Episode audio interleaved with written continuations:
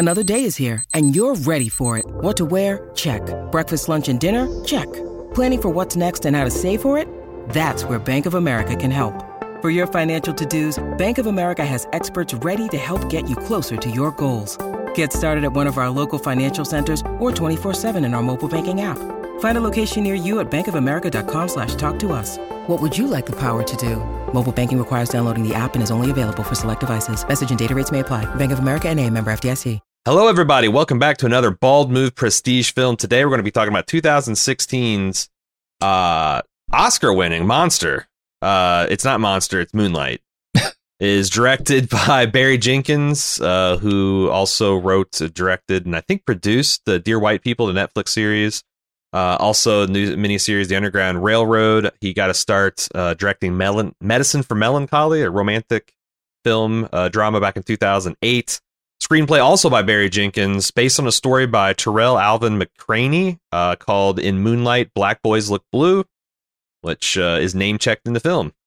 Uh, it stars Trevante Rhodes, who was in The Predator, which I haven't seen, but he also memorably pops up shirtless in a black cowboy hat smoking a cigar in season one of Westworld. I think he's in a wedding party. Mm. And uh, Andre Holland, which Bald Move fans will probably recognize from the Nick, from the Roanoke season of American Horror Story. He's also been in Selma, uh, 42, and the new Netflix series Passing. Uh, Janelle Monáe, uh, who showed up in Hidden Figures and Harriet, and also the live action Lady and the Tramp. Uh, she's also uh, slated to be in Knives Out too. So look for her there.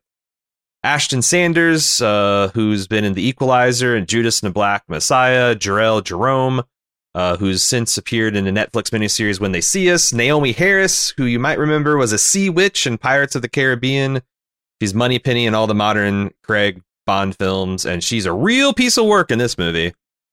And uh, Mahershala Ali, of course, Bald Move fans will recognize him from House of Cards, True Detective season three. And guess what, Jim? Did you know this? Yeah, you know this because I already told you. Yeah. Blade. Marvel's uh-huh. cast him to be the new Blade. And that's like, of course. It's a good that's, choice. That's just the that's yeah, that's control C, control V casting right there. uh Moonlight. What did you think of Moonlight? Uh I'm I'm glad th- this is one of those movies that makes me glad for the Academy being there, picking picking some movies sometimes because this is a movie I almost certainly would not have seen had it not been for the fact that it won Best Picture uh, the year that it was nominated, um, and that it was nominated at all. Right, like it, I, I would not have even known to seek this movie out, but I really enjoyed it. Um, I don't have a ton to relate to in this movie, like, I'm not gay. I'm definitely not black. Um, I, I don't know how that life goes, but there is some sort of unifying uh, trauma here or u- unifying like adversity here with just being different. I think so many people can identify with that, right? Like yeah. being sort of not like everybody else around you. Um, mm-hmm. And so that was what really got me about it. Uh, and, and it's such a the way they depict this is so natural. It just feels like you're watching someone's life, and I enjoyed that. Yeah, I really did. There's there's a, there's a lot to say about this movie, and I want to echo like yes, this is about um, a young black man growing up in Miami who happens to be gay uh, from a very underprivileged seg- segment of the, the society, and he's mixed up in drugs and all kinds of stuff. Um, but I found a lot of the stuff it has to say about like the con- you know masculinity and like mm-hmm. being bullied and different is stuff that's easily to easy to translate. And I found, you know, I, this stuff that I continually find is like that uh, poor people around the country, white or black, have a lot in common, urban and rural, because like a lot they buy into the, lot of the same um kind of fucked up social structures you know like these cut like like you know instead of like you know going through the process of dealing with the bully and physical abuse and like you know illegal and and uh um you know not on the streets kind of way you just bust somebody over the head.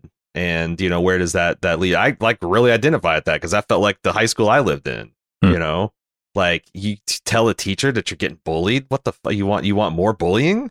And the idea that right. like you get into like the cops would be involved if there was a fight Like there's just it just was is it, yeah it just didn't enter our head. So like I, I found myself really identifying with that, and I remember at the time also like this movie is beautiful, and um I've I remember at the time a lot of black folk that I follow in terms of like film criticism and filmmaking were just like really overjoyed at how well lit this movie is because that's a per, mm-hmm. that's a common complaint that like you know it, it's hard to it's hard to light black skin you know which is usually right. means I in my career I've never had the challenge of lighting black skin because you yeah. know we're just getting to the era of, of of like all black movies and all so this this movie, the cinematographer really takes the time and some very tough, like very dark shots, like in bedrooms with that light, out on the beach with the you know uh, at, at nighttime with that uh, you know underneath street lights and stuff, and everything is just well lit and mm-hmm. very uh, atmospheric. Like the neon, the moonlight, the street lights, everything kind of you know gives like a wash over thing. So it's very very detailed, but also can give like skin an orange hue or a purple skin, or maybe even Sometimes black boys look blue. It turns out. Mm-hmm. Uh, and I thought that stuff was gorgeous. And the thing that really took my breath away is casting. Like if yeah, you you could have told me that this had been like a Linklater project uh-huh. where he had like got this kid when he was eight years old and then shut down production every eight years to film and I would have believed it. And you can kind of see it from the movie the-, the movie poster where they, you know, it's a very interesting image where they they've cut three slices of this man's face and you know it's depicted as like the the 10 or 11 year old and the 16 year old and the probably 26 I don't know how old he is. Mm-hmm. Um and it all just fits like it looks like one face. Um and it's astonishing. It's like it's it's really crazy. Like I, I, I don't know if we should talk about that now or like in the spoiler section. Um, uh, I mean, because yeah, maybe one just, of the big magic tricks of this movie. it is. Uh, and I wasn't sure they could pull it off at some point during this movie, but they definitely did. I, I would say maybe we should kind of introduce what the movie is about, and then we can talk about maybe the structure of it because that's one of yeah. the important things when it comes to that casting. Yeah.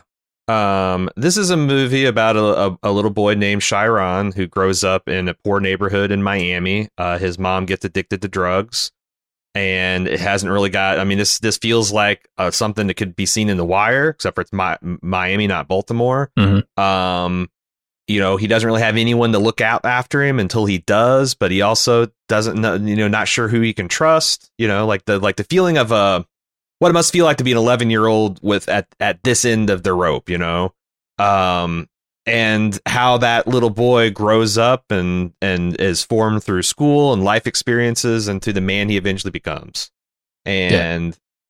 I don't know, that doesn't sound especially interesting, but it's it's uh it's really interesting and and they use like title cards in a really interesting way almost like the way 2001 uses the monolith like every mm. time you see like a black title screen with like a Roman numeral and a, a, someone's name, it's like, oh, we're about to see an intense leap forward in like personal growth or yeah stuff like. And I, I a transition I thought that for sure. Yeah, these transitions and stuff. I thought that was really interesting too. Uh-huh. Um, very yeah, art, artful movie. And that's the thing that impressed me about the casting is every time they did that in this three act structure here, it I looked at the kid and or, or, I looked at the actor who was portraying that same character and I saw the kid in it. Mm-hmm.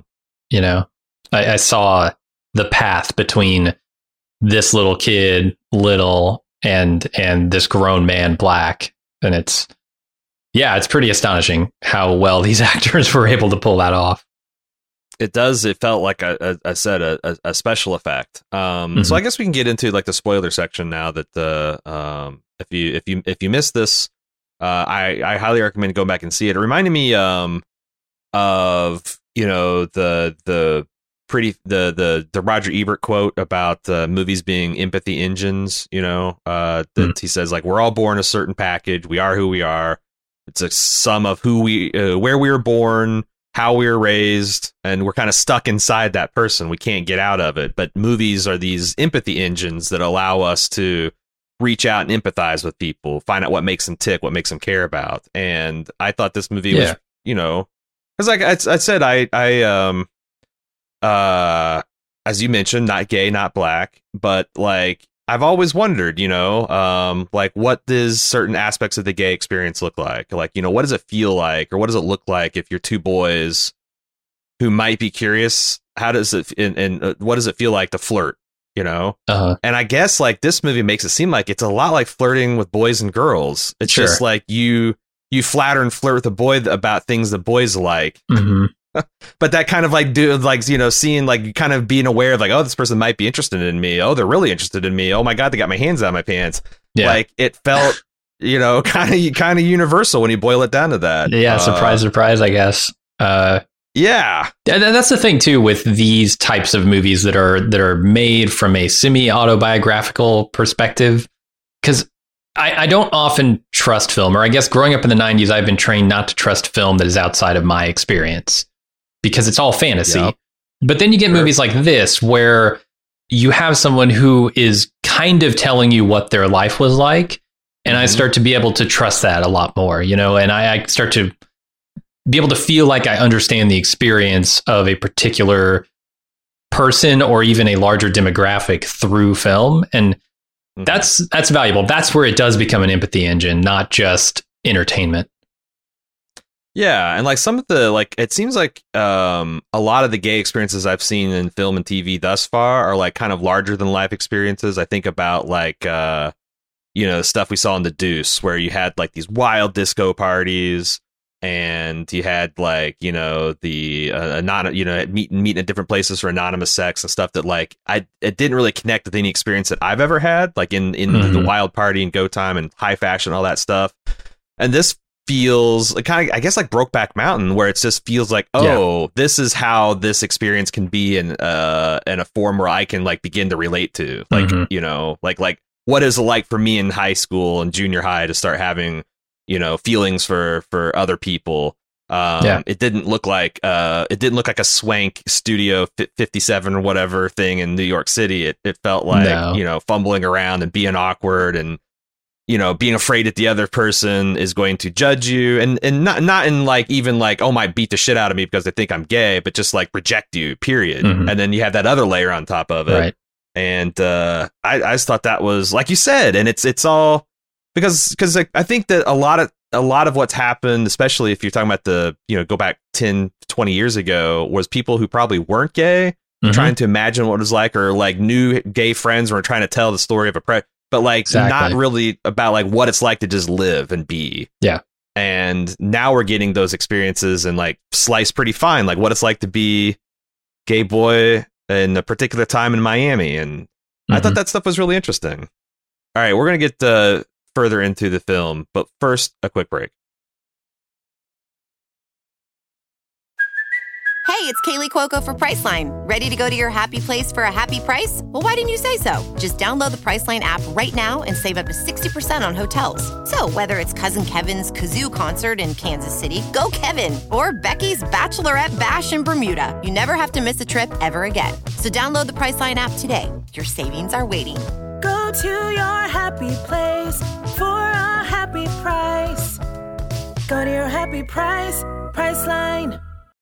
When you need mealtime inspiration, it's worth shopping Kroger, where you'll find over 30,000 mouthwatering choices that excite your inner foodie. And no matter what tasty choice you make, you'll enjoy our everyday low prices, plus extra ways to save, like digital coupons worth over $600 each week. You can also save up to $1 off per gallon at the pump with fuel points. More savings and more inspiring flavors make shopping Kroger worth it every time. Kroger, fresh for everyone. Fuel restrictions apply.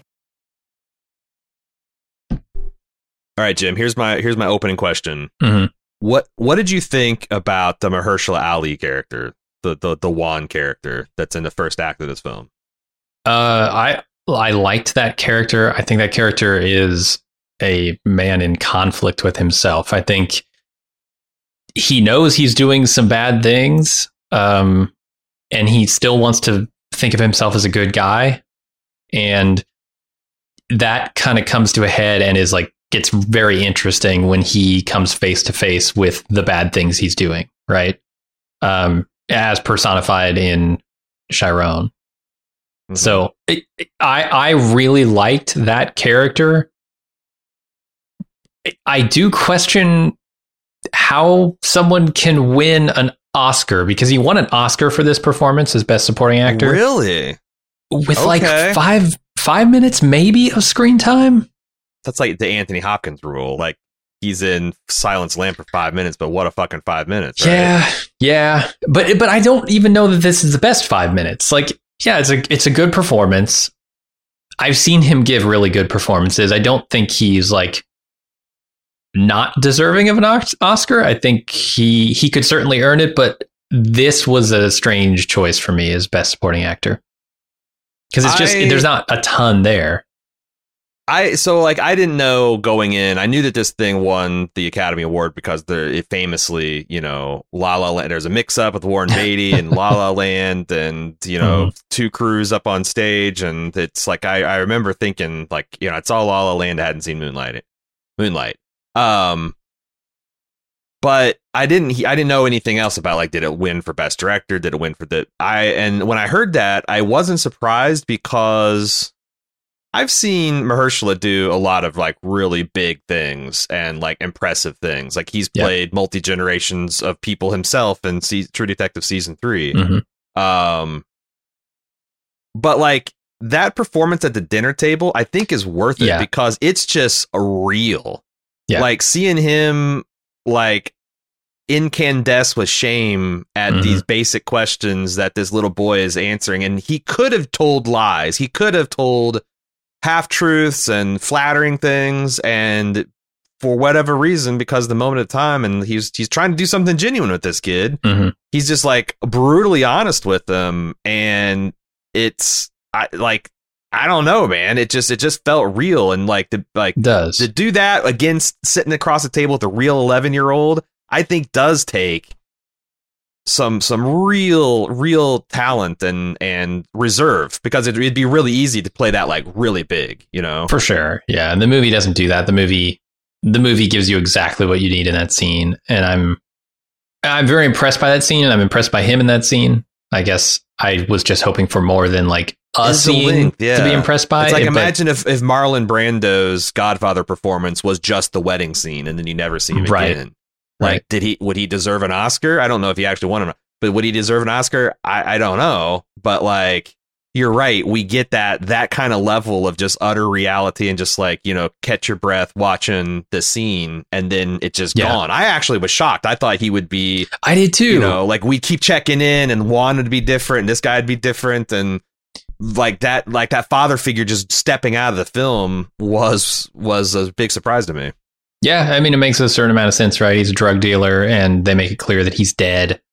Um, Yeah. and dead sometime between when this kid is eleven and seventeen 16. or whatever he is. 17, yeah, Yeah. Uh, So- um do you think juan is a closeted gay man because when i said like you know what is his deal Mm. like you got all the duality and all that kind of stuff but like part of the duality is like where did this drug dealer in his hyper masculine environment get all this empathy and sympathy for a kid that might be gay maybe. and that that speech about black boys in the moonlight that he gave like you know the only other context we see black boys in the moonlight is is on the beach that he was talking about and it looked like kind of like maybe a gay hookup site uh It could be. I, I was reading more as like these were the defining moments of this kid's life. Um, Chiron being taken to the beach by this man who who had saved him, who was kind to him, um, was kind of one of the big moments in his life. As was the moment on the beach with Kevin. As was yeah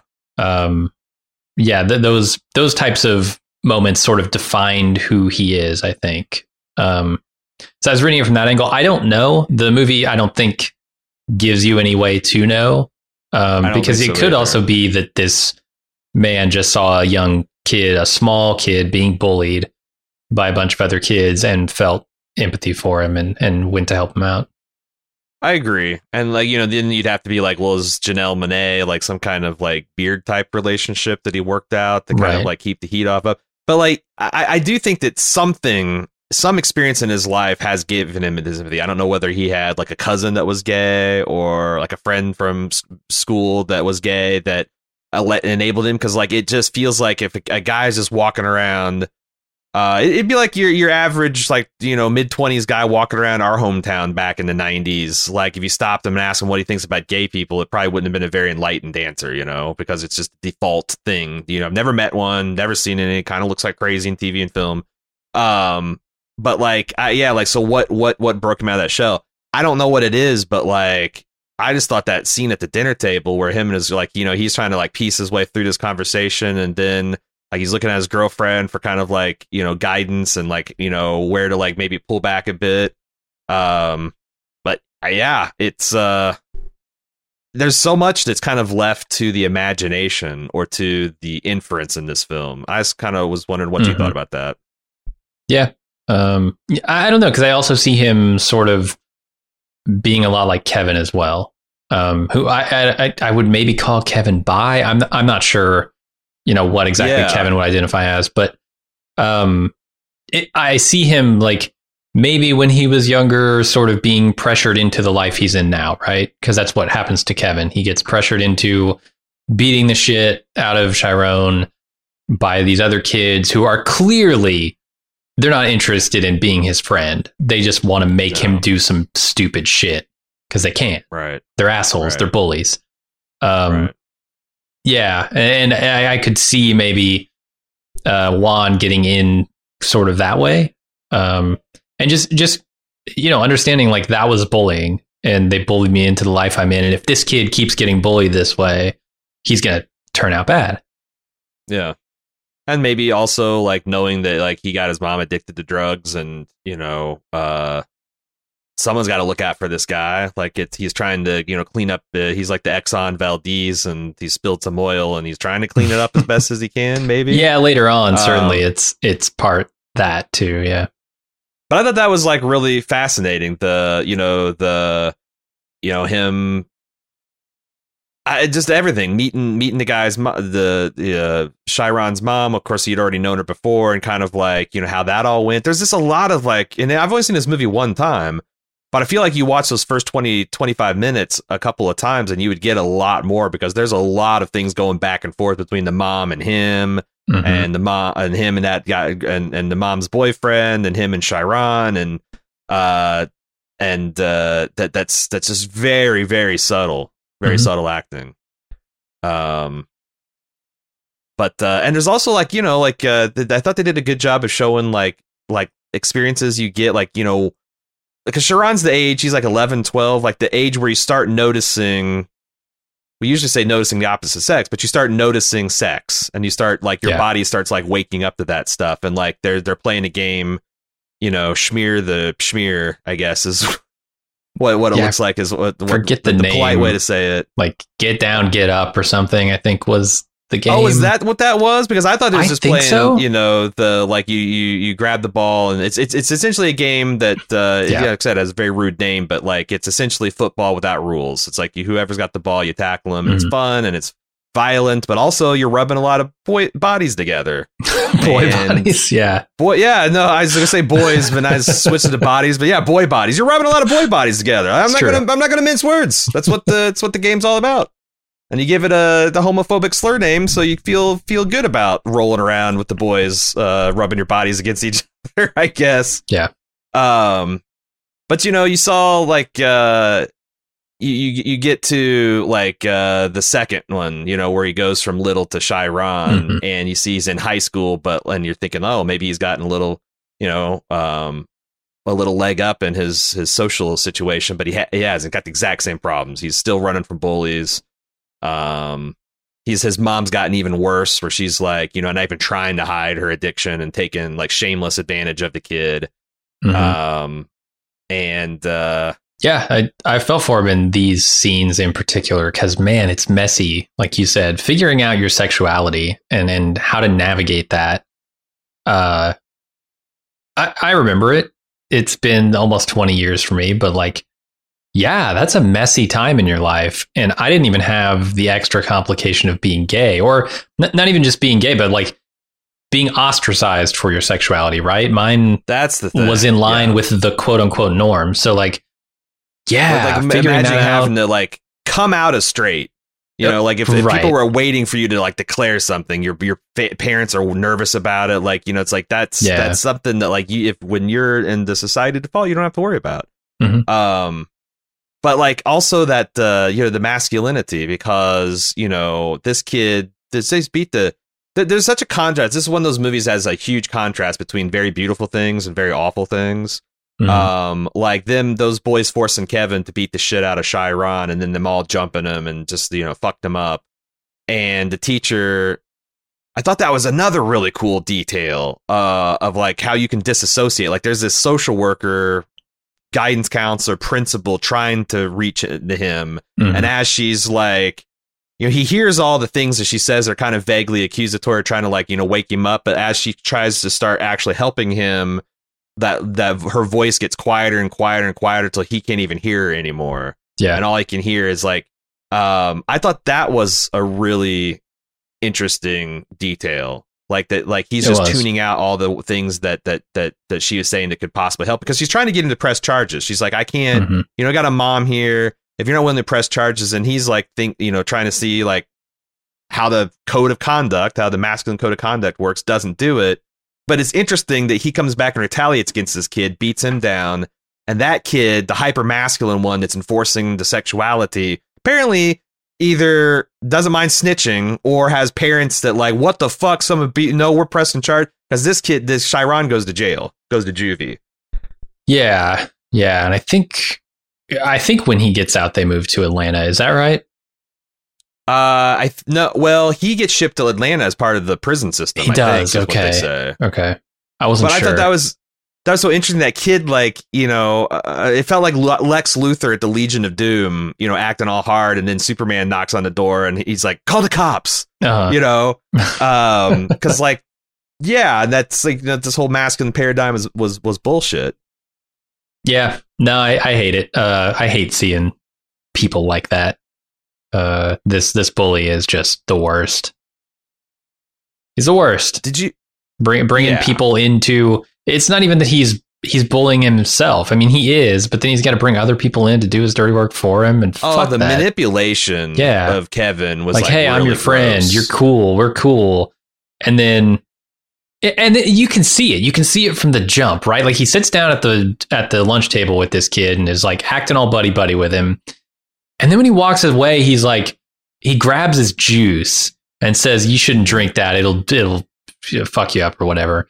It may- yeah, he's just fucking stealing from him right there. He's just like acting like his friend, and then he's backhanded taking shit from him. Like, man, fuck And that there's guy. a couple of context things I because I I kind of got the idea, and this might be the whole like you know is Juan perhaps gay or has some experiences being gay. I also got the idea that he knew Kevin had had some gay inclinations too, Maybe. as maybe a result of this jump game, Mhm. and he was kind of intimating that, and like so now Kevin like his masculinity is being threatened, and he has Mhm. to you know beat up a beat up Chiron, or he's going to Yeah. be labeled the the F slur just like he is, and you know You're that's like uh, and that that's like that makes it like um, I guess we should go to the next uh, the the next sequence, uh, the third part, Black okay. where because like when you see the little kid little kid Chiron the teenage kid Chiron it's like well that's the same kid Uh huh. that's the same skinny kid with the big eyes and the sad face and they got the Mhm. same He's facial quiet structure and reserved. Yeah. we, we go to grown Chiron and he looks like 50 fucking cent Yeah. like this guy is built he's like thick as hell he looks strong he looks tough Uh huh. uh he is not like you know like the the like um little uh Chiron's talked you know worried about being soft all he this kid this guy is not going to be ever accused of soft Mhm. but I I also thought like I don't see it this is not this is not Chiron and Yeah. the the most impressive thing this film does is when Kevin calls him and gives him a sincere apology mm-hmm. for I mean it's brief and it's like you know doesn't say that but it's like essentially just unequivocal man that was fucked up and I'm sorry I did that to you It's that stereotypically masculine apology, right? yeah but it's it's more than uh, most people it's more than a lot, sure. a lot of people get and it instantly brings that 50 cent guy back to that 11 year old Yeah. with the face like like his face withdraws and shrinks it's insane Yeah. it's insane what what they do Yeah, that's a crazy good performance. I think if anybody deserved uh, an Oscar for this, it might be that dude. I'm kind Uh, of surprised he didn't for lead. Like, okay, give uh, Mahershala the supporting, Yeah. but like, yeah, I mean, just for if you're going to give Mahershala an Oscar for that dinner scene, then Mhm. you got to give it for this guy for the instant transformation from tough as nails dude to 11 year old kid. I would Uh, think so. Um, his name's Trevante Rhodes. I, I need to look up Mhm. if he was actually nominated because he might have been nominated. Uh, actually, no, he he wasn't nominated. Hmm. All right, well that that sucks for him because I thought he was amazing. Uh, yeah, the the transformation. Um, and I really like the way that they let you in on how that transformation existed. Right, like he it goes all the way back to when he was little.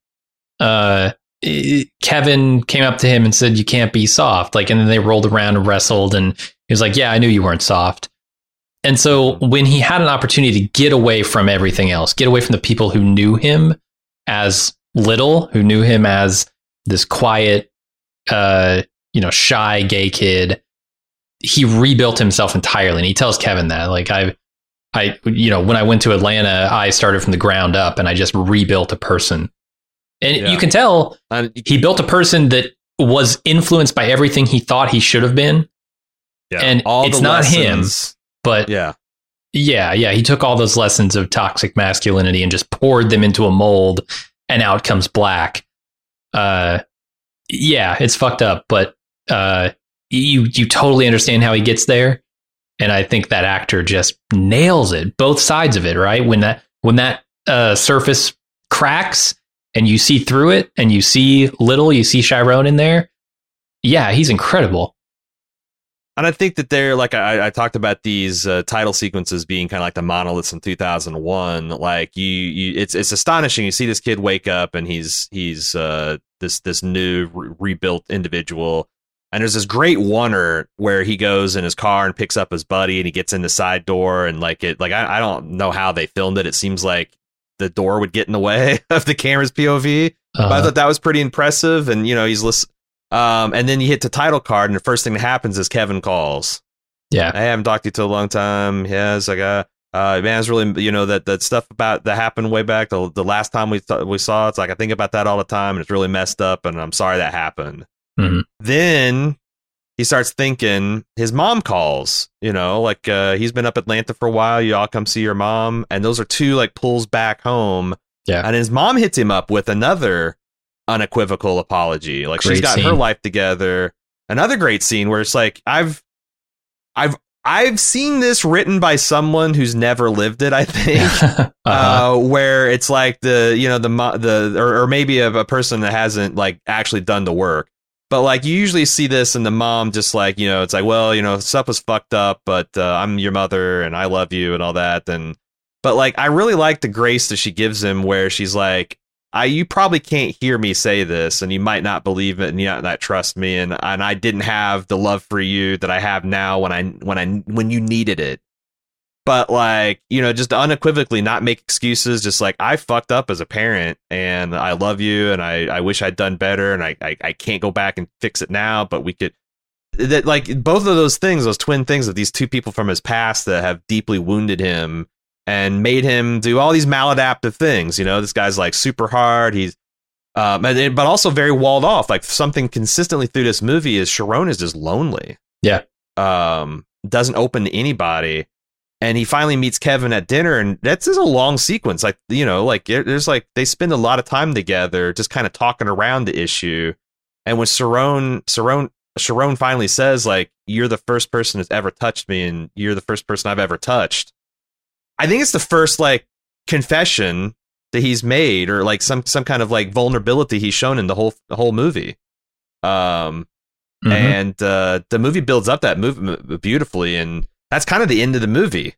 You know, like that that breakthrough, that that little bit of evolution in his character. Um, and yeah, Yeah, it's, I- it's it's beautiful. That was an interesting line to me because I thought that Juan had almost got there with with Chiron. It was it was like if Juan had not been selling drugs to his mom, I think Yes, he would have been like that sort of father figure.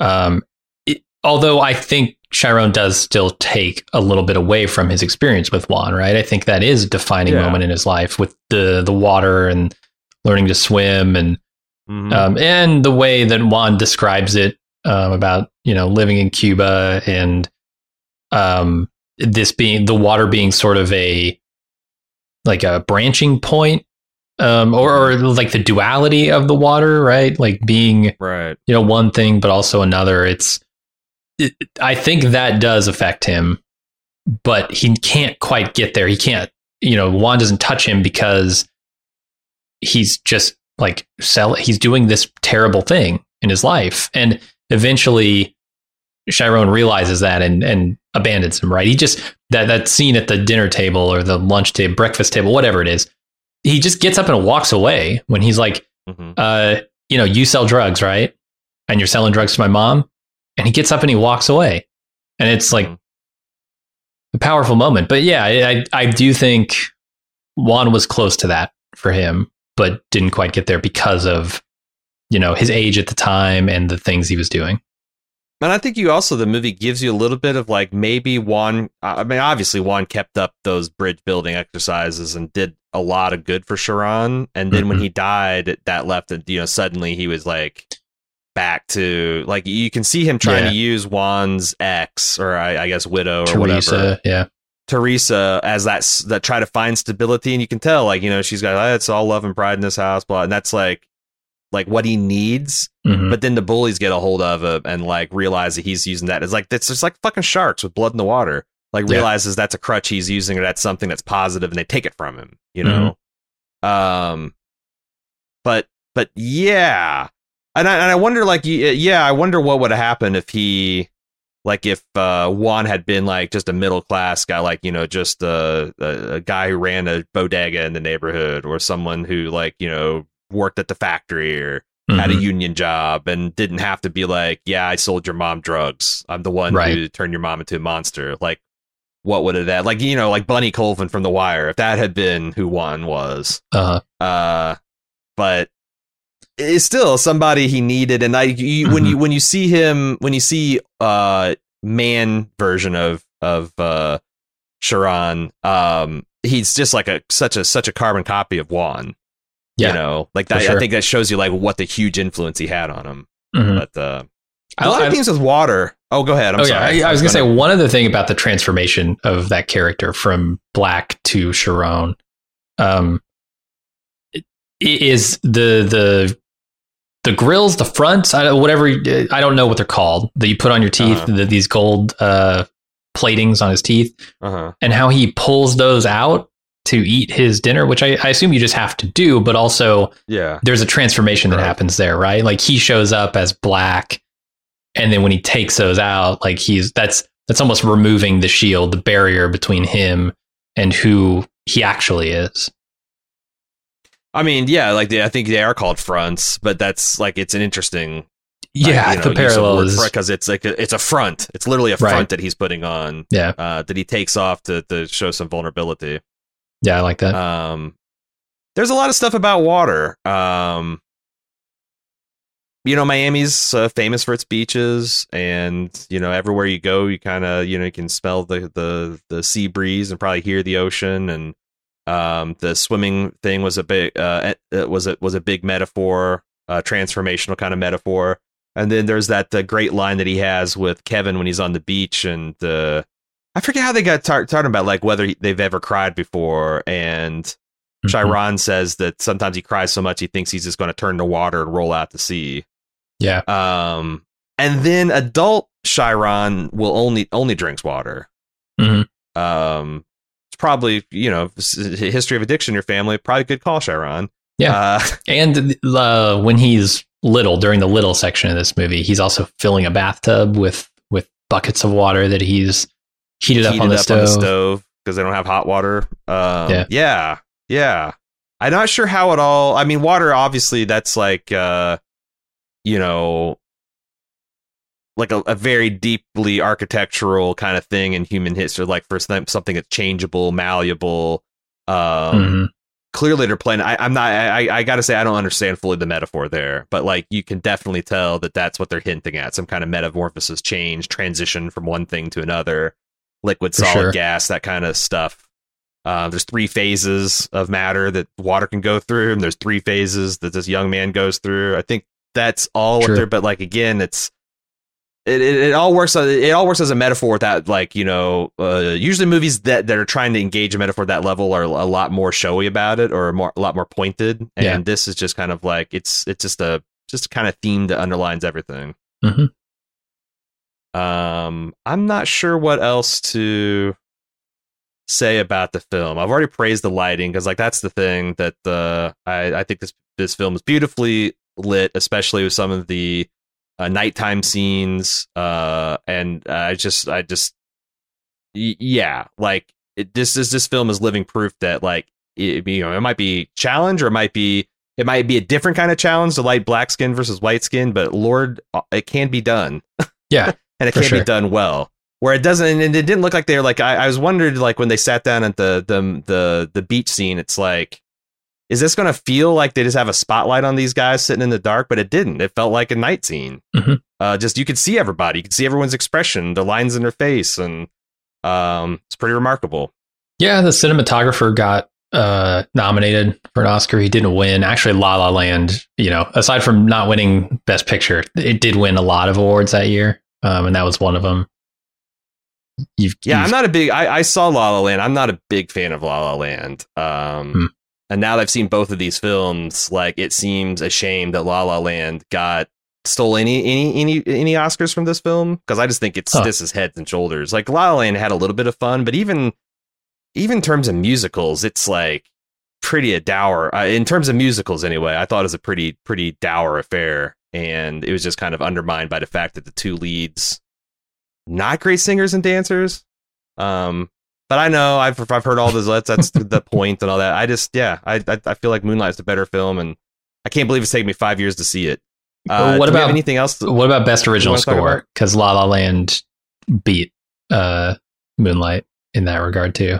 Ah, okay, I'll give it that. Okay. it is a musical. All right. like if you can't get best original score as a musical, then Right. like just fucking hang it up, right? Yeah. you know. for sure. Uh, this was a pretty successful movie, though. I I- I don't know how many uh, it? people went to actually see it, but um, it was made on like a four million dollar budget at at the top end of the estimates on that, um, and it made like sixty five million dollars. So successful. I mean, that's what happens when you, I guess you use mostly you, you get Mahershala Ali for five minutes, and then you the rest of the film is mostly, uh, and you you, you get uh, Naomie Harris for about five or ten minutes, and the rest of the movie is relatively unknowns. They're doing just Yeah. like amazing work.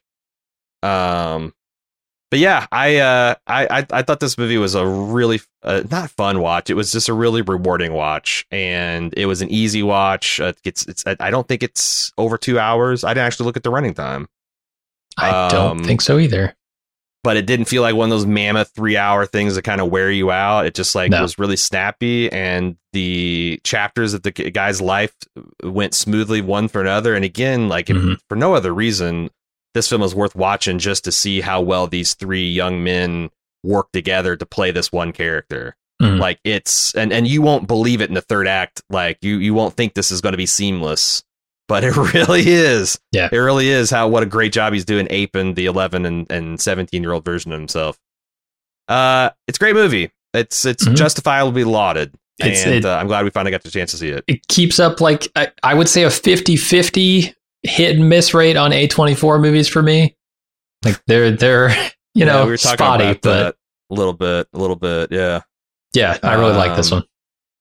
Next week, we're actually, uh, I, I- don't know what we're doing next week. We're starting something a little different where periodically we're going to let, um, we got a polling feature on Patreon. We're going to let uh, certain uh, segments of our patron supporters select from a list of movies that we provide. Me and Jim are like, these three movies seem like fun and we would be interested in talking about them. And, uh, you know, which, which one do you guys want us to focus on? And then the losers will put back into uh, some kind of some kind of list. We got this massive, like thousands of rows long spreadsheet of movies that we kind of went through and curated as stuff that we'd be interested in, and they're they're stuff that we're just personally interested in, have a good good fond memories of, or things that were winning Oscars that year, or things that made the most money. So like we got a big old list, and we like to randomly pull names out of that, and and now we're going to bring in some patrons into that selection process. So if you are a patron, check out your email address. That's where you, I, I think, I think uh, if, if you're signed up for it, you get email notifications when these things get posted.